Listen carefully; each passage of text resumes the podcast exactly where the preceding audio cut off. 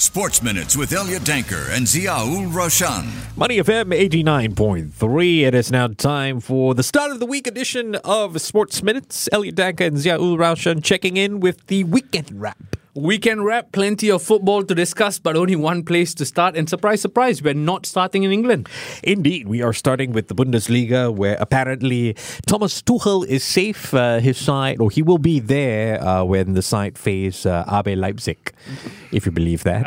and, and I think that, like you say, right, if you believe that, that almost seems like the, the, the kiss of the devil almost where oh, he's not going skiing. So.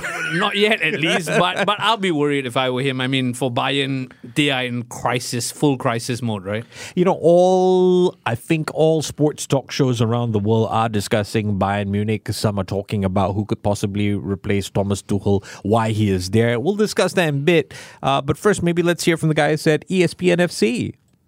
If you want to go back to the sacking of Julian Nagelsmann, for example, I the, things were never this bad under him. And I think that that is something that it was a decision that was more of a personal one against the personality of Julian Nagelsmann rather than one against, I would say, his football on the whole.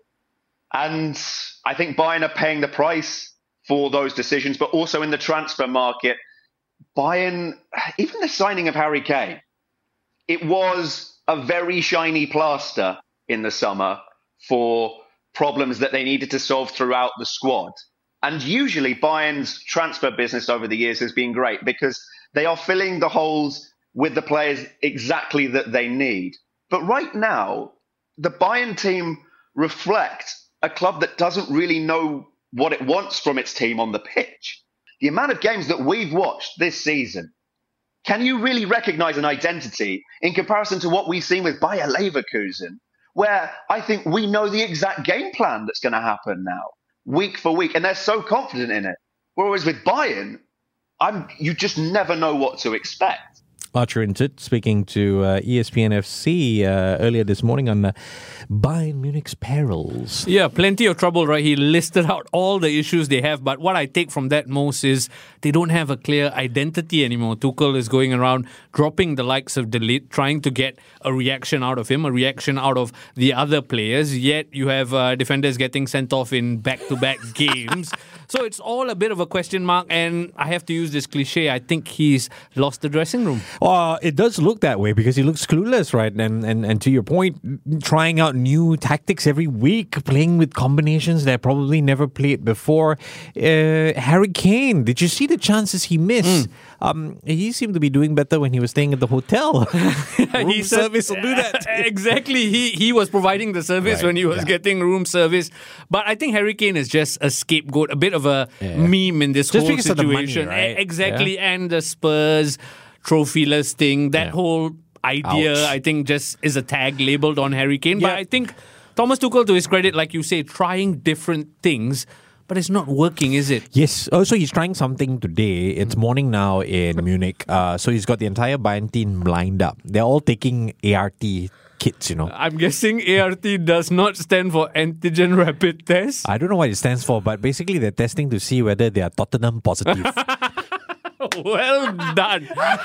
While he's at it, I'd suggest he does a bit of a hearing test as well, because clearly his instructions yeah, are boy. not being taken seriously by the team at the moment. And big, big problems, especially when you consider the size of Bayern. And yeah. sorry, but who are Bochum? Who? Exactly. Yeah. Okay, I understand you lose to Bayer Leverkusen, but this should be your bounce back, right? So who's in the market for, for Bayern Munich? I mean, I've seen articles online list out the likes of Hansi Flick. We've mentioned Jose I don't know if that will Mourinho. work though. Hansi Flick, a bit of a conflict there. I see what you did there. oh yeah. but but I feel like I feel like whatever Bayern do now is going to be slightly reactive just to salvage the right. season. So yes, the board have come out and said Tuchel stays till the Leipzig game. I'm thinking he will get till that second leg against sure. Lazio. If they're out of the Champions League, well. then it's time yeah. to reset already because essentially nothing to play for. You know who's laughing right now? Oliver Kahn. He, he probably is, right? Yeah, but yeah. okay, let's zoom into the question in terms of who then. Who's in the market? Jose Mourinho is the only one that springs to mind. Short term I guess, just to steady the ship. Yeah, probably that's most likely. I mean, he's yeah, Jose. I don't know if you watched that. I think you did. Uh, the interview that uh, Rio Ferdinand did with uh, Jose Mourinho, exclusive sit down. You can see he's a guy that doesn't want to sit down. Right? he he wants to he wants to get back to work. He Yeah. feels depressed just waiting. So and he's got a great agent in George Mendes. So probably. I mean, it looks like a good short term fix again, Yeah. just to steady the ship slightly. But I know Mourinho has this toxic label on him, but I think things at Bayern itself now are quite toxic in the sense where I feel Tuchel has lost the dressing room. Mourinho can come in, add a bit of identity just to see them out of the season and try and add some stability because at the moment they've clearly lost their way. I must say though that interview might have taken away this toxicness or toxic perception of Jose Mourinho. Mm. Yeah. Uh, he seems to have very smartly put it that it's the media that creates that, and and probably so because in this day and age, how many people can accept a guy that speaks his mind like that? Oh, needs this needs to be done. You're a specialist at failure. Yeah, it's a bit of show business there, but to them is, oh no, you must be nice to all mankind. E- Exactly. You know what I mean? And Yeah. I think Mourinho himself in the interview said 20 years ago, the, the players we work with are different. They could accept the truth Correct. slightly better. Correct. This generation of players, perhaps strawberry generation, bruise a bit too easy. So it seems like he understands the need Yes. to change with times as Which well. he did at Roma. Exactly. Yeah. And to your point, what I took away from that Mourinho interview is he's begging for a job, isn't he? He doesn't want to be doing interviews as much. yeah. He's not a fan of TV work. He's looking to get back in management, and why not try and clean up the Bayern mess? That'll be interesting. Uh, speaking of mess, another team we thought were going to be quite in the mess, uh, Manchester United. Uh, they played over the weekend, uh, winning 2 1 with uh, what? Rasmus Højlund scoring in the first and seventh minute or something? like Yes, that? he did. Brilliant start for Manchester United. I watched the game, and for the first 15 minutes, I thought, boy, is this the Manchester United I could get used to because they played well, and then normal service resumed. Here's Erik Ten Hag and Erling, Ho- uh, Rasmus Højlund, rather, speaking post match. In the end of the day, it's about the points, um, but we could have make our life easier by scoring more goals. And after 10 minutes already, we could have go up with, with four goals. We didn't do, and then we let them uh, get back in the game uh, by dropping too deep and too passive.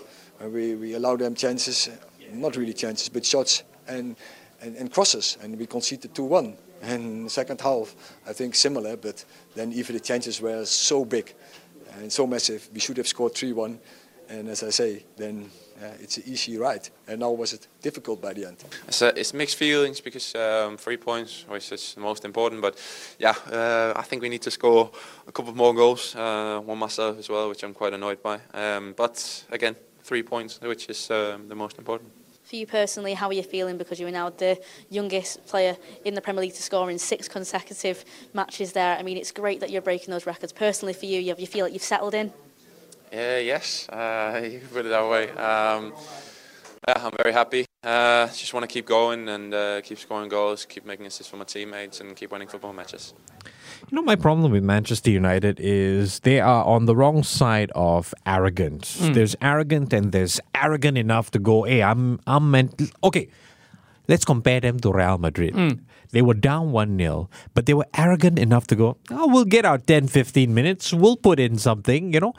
Manchester United don't have that. They they get outplayed. Yeah, they used to have it under Sir Alex Ferguson, and then in the decade since, it's it's uh, lost year on year, and now it's completely gone, right? And you make an excellent point because for 15 minutes, Manchester United played so so well, Yeah, yeah. and then a comical goal gave Luton a lifeline back into the contest to make it 2 1. And from there, it was all Luton. Manchester United were holding on for dear life, which, to your point, is uncharacteristic for hmm, Manchester United hmm, of hmm, the old. But I think in the here and now, this is the Manchester United we live and deal with, unfortunately. So in the here and now, it's just three points that matters. I think so because what was being said on X or Twitter or however you want to call it is, oh, there's no control, there's no control. Manchester United yeah. lack control. I've reached a point where I've realized we're never going to have the control. Yeah. I think this is the Manchester United that we expect to see for the rest of the season, basically, Mm, because it's one of those transitional seasons where Sir Jim Ratcliffe is coming in, trying to clean the house. I think they need to push hard to get top four so that next season is slightly secure. But otherwise, this is the new reality for Manchester United. What's a new reality is Arsenal looking really, really good, scoring a lot of goals.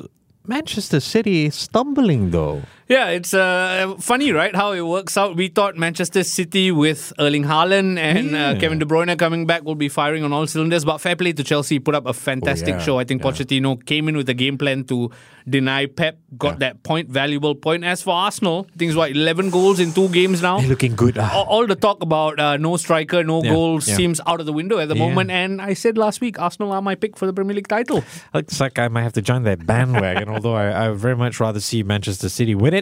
Uh, but where are we as far as Liverpool are concerned? They got back the Mo Salah, but uh, not quite.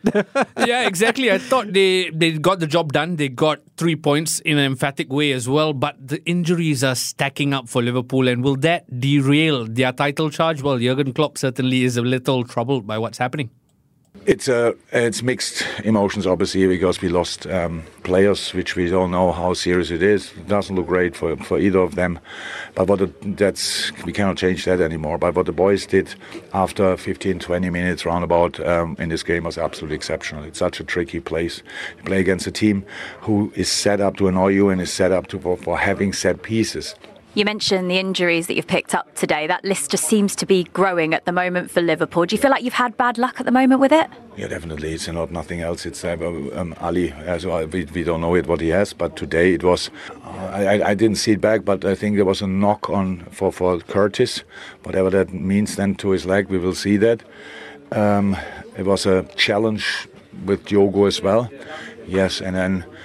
Um, Darwin, we were not sure if he has something or not. He felt a little bit, and we just then, after already having two players off and cannot really change anymore in the second half or only one time. That's why we decided in half time to bring Cody, uh, which was obviously a good idea as well. Um, so we will see, we will see. But uh, it was never easy for us. It's obviously not easy in the moment, but for for the moment it's fine. We have 57 points, three days time, and or four days, I don't know, and then play again. You know, I almost feel bad for Liverpool because you get the sense that not just Jurgen Klopp, but the rest of the players are trying to go 101%, and you get situations like this. Yeah, it's the whole narrative of did he announce his uh, departure too soon, and that's had a knock-on effect on the players. But I think with injury, there's so much bad luck involved as Yeah, well. yeah. And and I know I have my allegiances to a rival club, but take nothing away from Liverpool. They play such good football. For it to be derailed by something beyond their hands is very very difficult. But hey, they're still in the mix at the moment. They got a cup final in a couple of weeks. I think the Carabao Cup is coming up. They're looking like favorites, aren't If- they? I mean, Chelsea are doing well as well. But if Liverpool win it, I think that could be the catalyst to push them on. But injuries are injuries. It's going to be difficult. Should we have a like a side prediction We for, could. for that cup final? We Uh, could. Let's let's put at stake uh, uh, for every goal one prata and uh, kopi tare. Okay. I mean, it's a family friendly show. Okay, okay. I can't wait to place my bets. Let me do a bit of research. Sports Minutes on Money FM 89.3.